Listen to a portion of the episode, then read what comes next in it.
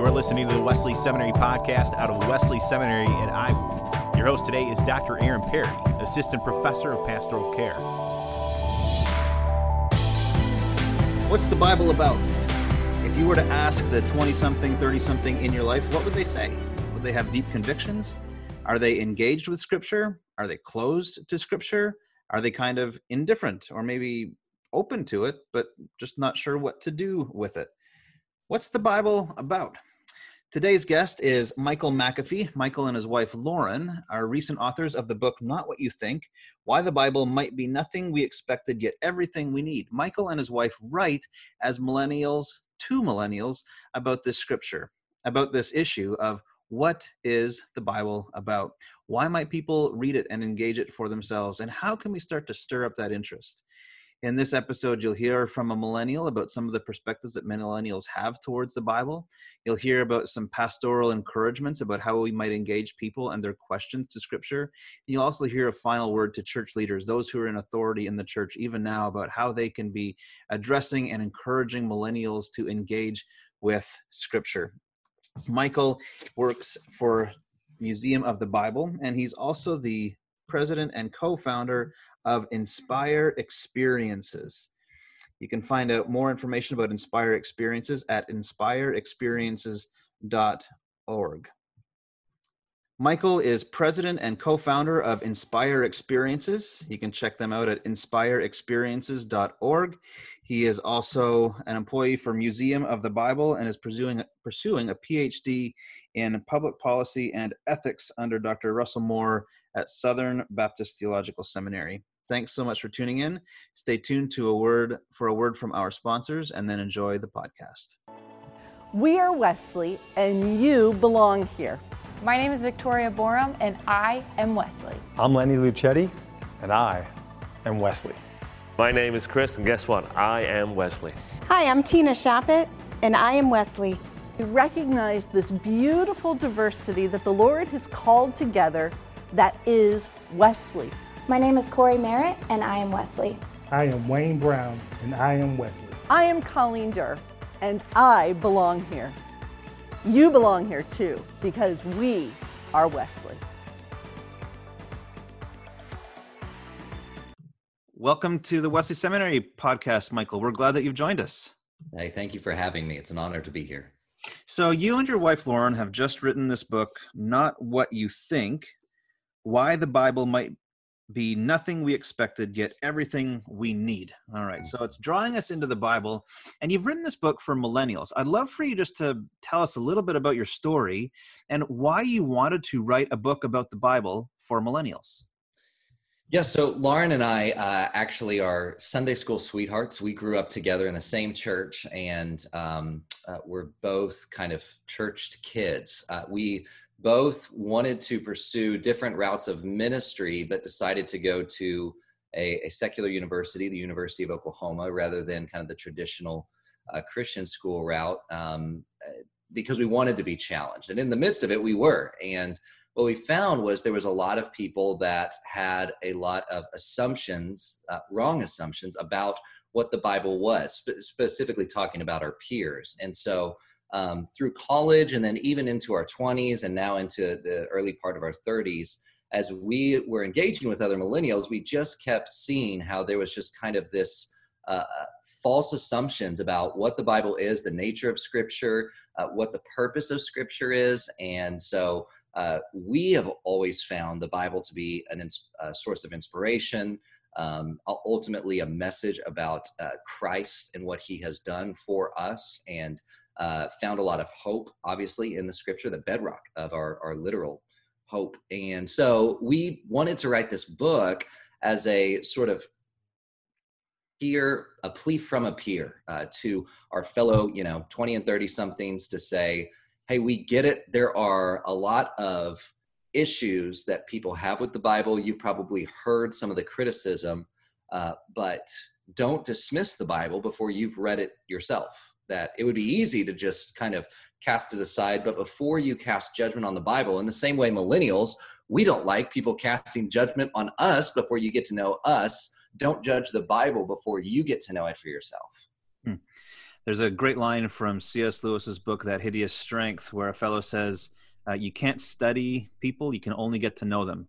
And his point was that uh, sure you can you can get to know something about people from the group or various groups that they belong to, but people are still individuals, and it takes some some time to actually get to know them. And and there's a deep personal knowledge that needs to come. And it sounds like you're kind of issuing that challenge that you know before you make judgments on the bible it's like you, you can't study the bible you can only get to know it you know maybe you say something similar and and to get to know it you actually have to read it and try and put yourself in the in the shoes of the people who are writing it the shoes of the people who are had its experiences and the shoes of people who are are reading it especially in days uh, before ours.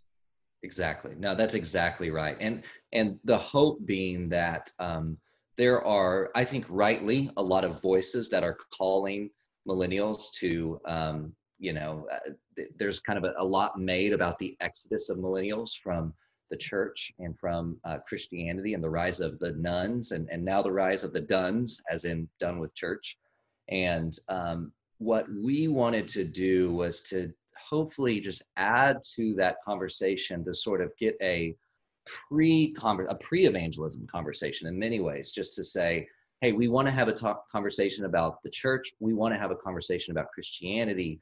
But really, would you be willing to start with the Bible? And really, within the Bible, would you be willing to start with us at Jesus and take it from that starting point to then uh, moving on to these other, you know, conversations? You know, so in other words, millennials have been hurt by many millennials have been hurt by someone in the church, and so uh, we want to own the hurt that they have, uh, but we also want to say, hey, just because you know this person uh, did wrong to you doesn't mean the Bible doesn't mean God, Jesus uh, did wrong to you. And so, trying to help sensitively to come alongside and and have that conversation through a book.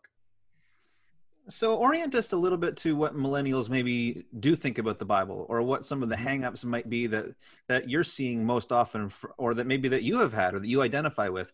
What are some of the things that people might look for as hangups that millennials might have toward the Bible? Yeah, I'm really glad you asked because that ultimately it was uh, both our personal experience as well as some research that we did uh, in our work at Museum of the Bible that uh, really was the genesis for us in in writing the book and the research side was looking at Barna studies and Pew studies and Lifeway and, and, a whole bunch of different studies, just seeing what do millennials think about the Bible and and being a little bit surprised. So there's a, a small minority of millennials, less than 20%, that are uh, Bible engaged. That means they hold the Bible in high regard, they're regularly engaging with the scripture. Um, they see it as a, a regular habit to be formed in their life. On the opposite end of the spectrum, there's another group that's between 20 and 30% um, that is uh, biblically skeptical, even moving towards being biblically hostile. Uh, in other words, I, I really don't want to have anything to do with the Bible. I'm skeptical that it's it's worthwhile. Um, maybe even I'm hostile against it. I'm just we call it in our book the Bible closed. Their Bible is closed. They are closed to the Bible. They're not reading it. They don't want anything to do with it. Uh, so you have on one end uh, a, a small group of, of Bible closed. You have on the other end a, a bit smaller group of Bible open or Bible reading. But in the center, what you have is a large group um, that's open to the scriptures, but not regularly engaging with it. And so this makes up over 50% of millennials. Frankly, it makes up over 50% of every generation in America today. Uh, but within that, what you have is two groups that are identified in at least the, the Barna study that they did in conjunction with American Bible Society. And that's uh, Bible neutral. There, there's no hostility towards the Bible. You know, I just don't really ever think much about the Bible. I'm just kind of neutral towards it. Or a lot of them are actually Bible friendly. I'm friendly to the Bible. I think it's a good book. And, you know, my life would probably be better if I read it some. And so uh, so it was out of a realization that we, I was often thinking when I went to a secular university, in the back of my mind, I'm thinking about the uh, biblically, the Bible closed group, the skeptical, the hostile. How do I convert them into being a, a Bible loving person? When in reality, there's a far bigger group, a far wider uh, mission field, if you will, that is people that are open to the scriptures, open to the Bible, uh, but don't haven't put the pieces together for themselves, aren't regularly engaging with it, uh, don't hold it as to be the uh, inspired word of God, etc. So uh, that was kind of who we wanted to, in some ways, tilt our book to was what we called Bible disengaged millennials uh, to that group that's open to the Bible but not regularly engaging with it. And I think for pastors and and ministers and and and uh, just Christians, parents today, to recognize that the vast majority of millennials are um, not only open to the scripture, but frankly, they're open to everything, uh, which is one of the reasons why they're they're seemingly leaving the church because they're open to other things outside of church. But that also presents a door for us to have an intentional conversation with them about Christianity and about the scriptures in particular, because they are open to that as well. So, how did you, or what did you find was effective and valuable and you know a faithful way to engage these people who are open so that they were more likely to at least have a chance to become bible engaged right. rather than to be even you know rather than to be turned off to become bible closed? What was the proper posture so to speak of engaging those who were bible open for those who wanted them to further engage the bible? Yeah. Yeah. So the first thing is you know we we start in the book kind of looking at um breaking down what a millennial is and it's often they're millennials often get thought of as being uh, college students today, but they're not. That's Generation Z. Uh, millennials are in their 20s, and most of them, actually, I believe, now are in their 30s and are a major part of the workforce. And so, uh, defining not only um, kind of what the age range of millennials is, but also kind of the makeup of of what makes us who we are. And so, um, one of the reasons why I think that this is a particularly interesting generation to track uh, the Bible engagement is because we were uh, kids when the internet was sort of coming to uh, its rise. And so that has influenced how we connect with others. We're used to doing that through Facebook. And so um, we're, we're used to not only having connections of people that are around us, but literally around the world. We have people that we're connected with, even if we've never met them in person, where you look at, you know, I, I my grandfather lives in the same city um, grew up in the same city that I grew up in, uh, but he didn't know anyone that lived outside of, you know, his kind of immediate area where I know people literally all around the world. And so that changes the way that we engage with others. It changes the way we engage with ideas because we are we have access to knowledge and information um, beyond just the scope of, for instance, a local church. And so I say that because the most of the conversations that I have with uh, my peers about the Bible, I spend a lot of time deconstructing their idea of what the scriptures are. So again, not just from my personal experience, from research. If you were to ask the the Bible readers, the Bible engaged, what is the reason that you read the scriptures? Number one answer, far and away, to grow closer to God you know the great majority that's the number one reason. So that makes a lot of sense. That's why i engage with the scriptures. But then if you turn that around and look to people who aren't regularly engaging with the scriptures and ask what their view of the bible is the number one answer far and away is that it's a book of morality. Hmm. It's a rule book. And so they see the bible kind of as these you know divine commands just as like the the 10 commandments or something. This is just strictly telling me what I'm supposed to do. And so for most of my conversations, I'm trying to help uh, my peers see the Bible is not primarily a book about what you're supposed to do. It's primarily a book about what God has already done for us in Christ. And once you have that understanding of the cross, of the, the law that was given, kind of pointing to the fact that none of us could live up to it, that there's a need for a substitute, for a, a savior to step in our place, and that Christ died the death we should have died, uh, and then rose from the dead, which we got to celebrate, and and um, and out of that, when you come to an understanding of that gospel message, that there are implications for how you live, but it's a heart change that leads to the change in what you do, not vice versa. What are some of the criticisms that you have coming back to you with that? I mean, mm-hmm. imagine there's a, a, number of different angles that people might take, even in a in a friendly posture, right? Like some right. of the things they might say are like, "Well, why should I believe that there are historical accuracies and and things that are historically true in mm-hmm. this book?" and especially um, I've got in mind, right, the knowledge of people from around the world inevitably means at least some kind of vague awareness of other holy texts right. that are still trying to make authoritative claims on the ways uh, that people should live, or perhaps on what God has done, right, or or the gods have done, or or you know you can parse that out in many ways. What are some of the criticisms that you have coming back to you whenever you start to offer that deconstruction?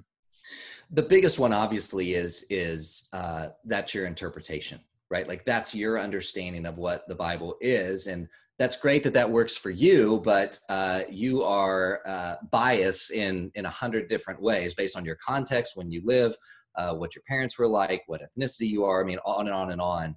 And so, which is a, I mean, that's that's fair. We we try in our book at the beginning to own that yeah not what you think we say we we have here are our biases like we are christians we are bible believing christians we are you know if i use the term the way that i believe the term should be used we are evangelicals and so to then kind of set up and say but here's why um, as we're advocating for you to kind of take away what you've heard from others um, just because you watched you know Bill Maher on late night TV make fun of the Bible. Don't dismiss it before reading it for yourself. Uh, we are offering our view of what the scriptures are, uh, but we're trying to do it as much as we can by using the scripture itself. So, central to our understanding of the Bible's message is Jesus, who uh, told the Pharisees, who were experts in the Bible, experts in the law, the Old Testament, Hebrew Bible, that you search the scriptures because you think that in them you have eternal life, and yet it's the scriptures that testify about me, that point to me. Or on the road to Emmaus, right? In Luke 24, after the resurrection, uh, that Jesus appears to a couple of disciples and points them all the things in the law and the prophets concerning himself. So if Jesus is God, uh, which I believe he is, I believe the Bible clearly claims that he is, then I want to read the Bible the way that Jesus reads the Bible. And so if Jesus reads the Bible with everything ultimately pointing to him and specifically pointing to what he came to do on the cross, then I believe that that is the most faithful way to read the scripture, not because it's my preference, but it's because it's what Jesus claims within the pages of scripture itself. And how is that how is that uh, reacted to? I mean, do you have people who kind of take it and and maybe apply it for a season? They do re-engage the Bible, right? They've they've taken the challenge to read it for themselves, um, or do they, do you find that uh, there's kind of like, well, all right, like the the maybe there's the openness just continues, right? Um, mm-hmm. Maybe I'll get around to that someday, or maybe there's some that say like, no, I'm gonna I'm gonna go check this out now. How does how does the conversation flow after that? Yeah, it, I mean, it's very much like the parable of the sower, right? I mean, there's there's just depending on the person. So um, I've had conversation this conversation with people, and they kind of go, "Oh, okay, I'm I'm unmoved by your argument, but we had a nice conversation." Um, and you know, you just pray and hope that maybe it's something about it just lingers, and they're still thinking about it.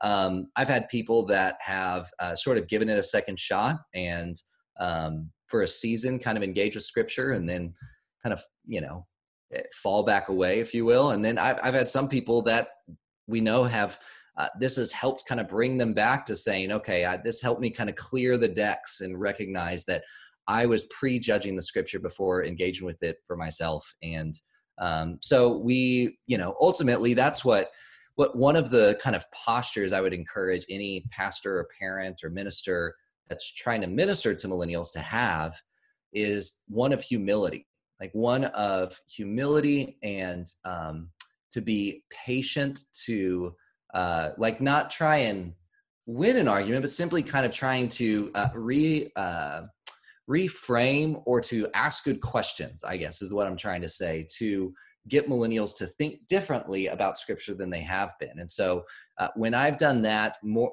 you know that has been the most helpful thing that i've found uh, in trying to have a conversation with a millennial about Jesus is asking them to read the Bible with me itself. Talk to us a little bit about when the ethical questions do come up. Because if anybody yeah. does read the Bible and takes it seriously, you, you can't get around some of the the moral uh, the moral claims it makes. You can't right. get around the the either right. the formation of the imagination, right, the theological imagination, of what human beings are, and and certainly get, the New Testament will get into some of the specific um, applications of that. What does it What does it mean to hold uh, other people as as made in God's image and of and of value and dignity and worth? What does it mean to um, right lay down one's life and to live sacrificially? Right there, are, there are ethical implications and ethical claims that start to jump off the page because uh, I can identify. I'm asking because I can identify that you know, I like to think of myself as a winsome person, and you know, people are open to having a conversation with me, and maybe they give things a, a shot for a while, or maybe they they read and discover Scripture, and they're really drawn to its story, and then maybe they come back and they say, okay, well, how does this get worked into my life, or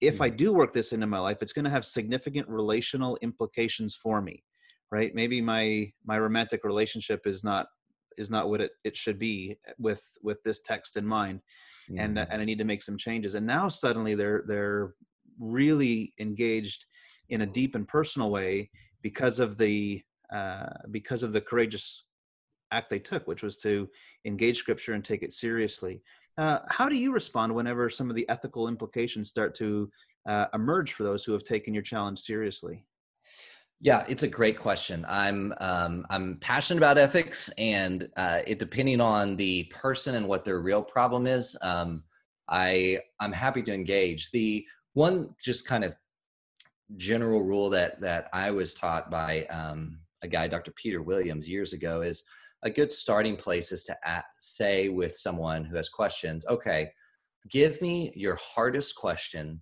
and give me your most important question.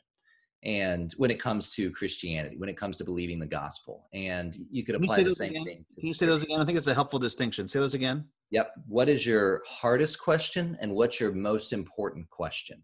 Um, and i like that uh, because there are some questions that people have that just kind of is really hard you know and so it could be an ethical question it could be a question about um, the trustworthiness scripture whether or not uh, the transmission of the bible has been historic has been reliable, whether the account is historically reliable. Um, but it also can be this um, this kind of ethical issue of of can I really believe in a God who would say this or that or would you know? Because um, often what I want to do is uh, this seems counterintuitive. I often want to take people and say, oh yeah, well sure this this kind of contemporary issue is is difficult but you're not even getting at some of the most difficult passages in the bible it's actually a lot worse than what you probably think that it is when when it comes to being out of step with the cultural norms of today. And so I, i'm happy to kind of engage with them on what is their hardest question. That way i'm not just going down an infinite rabbit hole of answering question after question uh, and they just kind of keep getting to lob these you know question grenades over the fence at me. Um, but let me answer your hardest question and let me answer your most important because most of the time if they're really honest um, i've got a friend who's uh, not a believer that's um, we've had a lot of conversations and he has a lot of sort of intellectual reasons not to believe in scripture and christianity that are he says are keeping him from coming to faith but in his moments of honesty several times he's admitted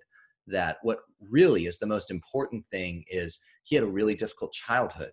And so he's having a hard time reconciling how could a good God who's all powerful allow me to go through what I went through as a child? And so that's obviously that's a pastoral question, right? That's a completely different tone. So um, so that's at least where I would start with a conversation with someone who had uh, ethical issues. But I'd want to quickly get them to Jesus because ultimately, if Jesus is God, if he rose from the dead, then we'll work out what the implications of that are. But that's what you have to start and end with. And because if he's not, then let's let's throw away the whole book. Let's throw away the book. Let's throw away Christianity. Uh, but if he did, then nothing else matters.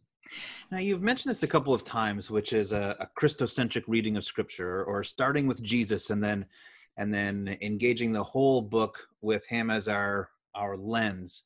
Yeah. And there's a move that's I think growing in some popularity, which is uh, not just to start with Jesus and to read the whole book, but essentially just to start with Jesus and right. leave off his scripture, leave off his his uh, what he was reading and knowing and was believing and, and using to orient and pattern his life right our christian old testament or hebrew bible um, there's a there's a temptation. I don't know if temptation is the right word. There's a, there's I think there's a growing a growing temptation. Maybe it is the right word to uh, just start with Jesus and kind of ignore the rest of it. Um, talk to us a little bit about about that. Um, what does it mean for you to read Jesus, read the Bible with Jesus at the center rather than just simply starting with Jesus?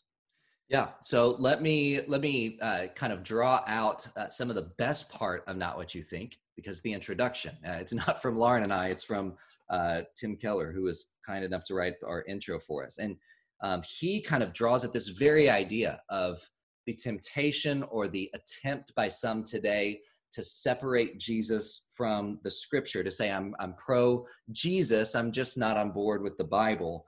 Um, and he points out that nearly 10% of all of Jesus' quotes are from scripture, quoting the Hebrew Bible, the Old Testament, and ultimately that it's the basis of his life. He says like this it means it would be impossible to embrace Jesus and reject the basis for everything he believed and did. To respect Jesus, you must respect scripture, and to make Jesus the basis of your life, you must accept the basis of his to us that kind of summarizes what the message is that we want to say is that it is great that there are a lot of people today who are on board with um, jesus and uh, we wholeheartedly agree but to separate jesus from the scripture when we know about jesus because of the scripture and jesus affirms the old testament and some of those passages we discussed earlier is not being intellectually honest to who jesus uh, claims to be in the pages of scripture itself Joining us today has been uh, Mike McAfee. Mike and his wife Lauren are the authors of Not What You Think Why the Bible Might Be Nothing We Expected, Yet Everything We Need. Mike, I want to give you a chance for the last word. And let's say that we've got a, a person listening in that's one to whom you were writing. So you have a chance not just to have put your thoughts down in print to them, but you have a chance to put your thoughts into cyberspace here and speak directly to them. And mm-hmm. and let's put them in the in the open to scripture category. So they're not engaged they're not engaged and and they're not closed, but if they're towards one of those spectrums, let's put them a little bit closer to closed, right? It's kind of the there that's that's where they'd be a little bit more drawn if just out of the circumstances of their life what would you say to that person if they're listening in today? Uh, first, I want to say uh, thank you for listening in. Uh, you should well, continue great. to listen.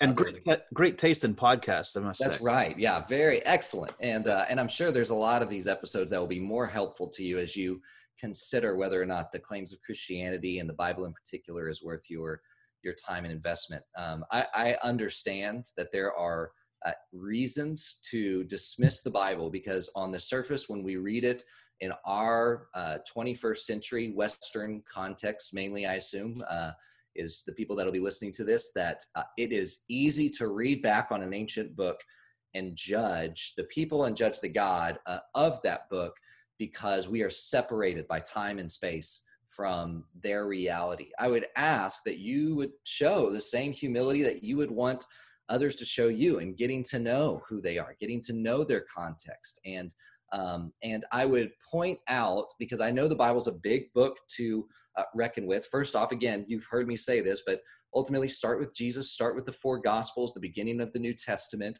And as you work through, uh, the thing that I would encourage you to do is to um, ask yourself as you're reading to look and be open to uh, whether or not the book itself has something to say get to know it in its context and and um, ultimately the bible is kind of easy to dismiss based on a bunch of different claims uh, but the bible has withstood thousands of years thousands of years of critique thousands of years and is the most widely read book today it has changed more people's uh, lives and hearts and and i'm not just even talking about in the church. I mean you look at governments you look at art and architecture around the world outside the church. There is no end to the impact that this book has had and so um, don't dismiss the bible before you get a chance to know it for yourself. And ultimately if you um, do and you engage with resources like this you uh, read the bible for yourself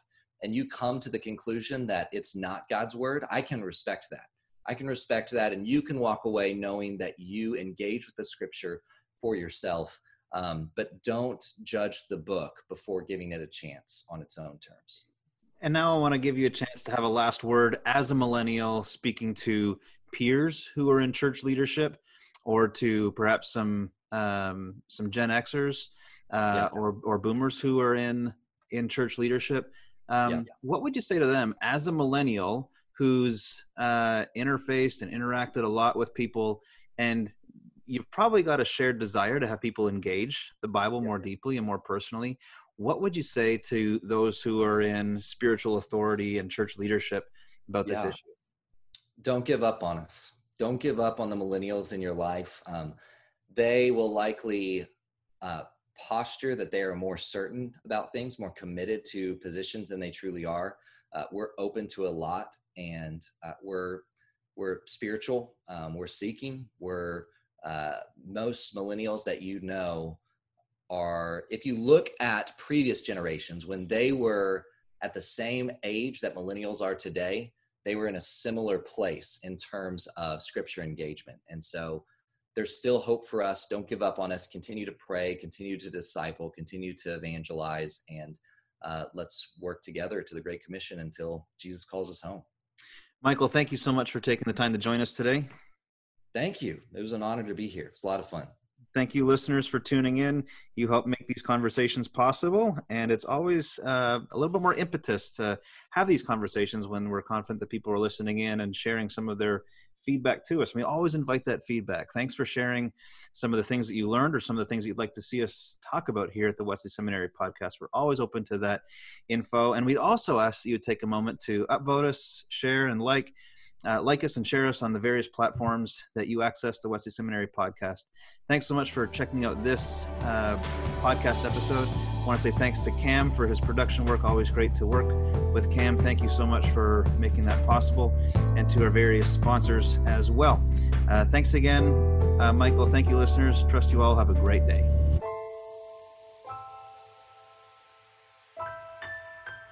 Find us on Facebook, Instagram, and Twitter under the name Wesley Seminary.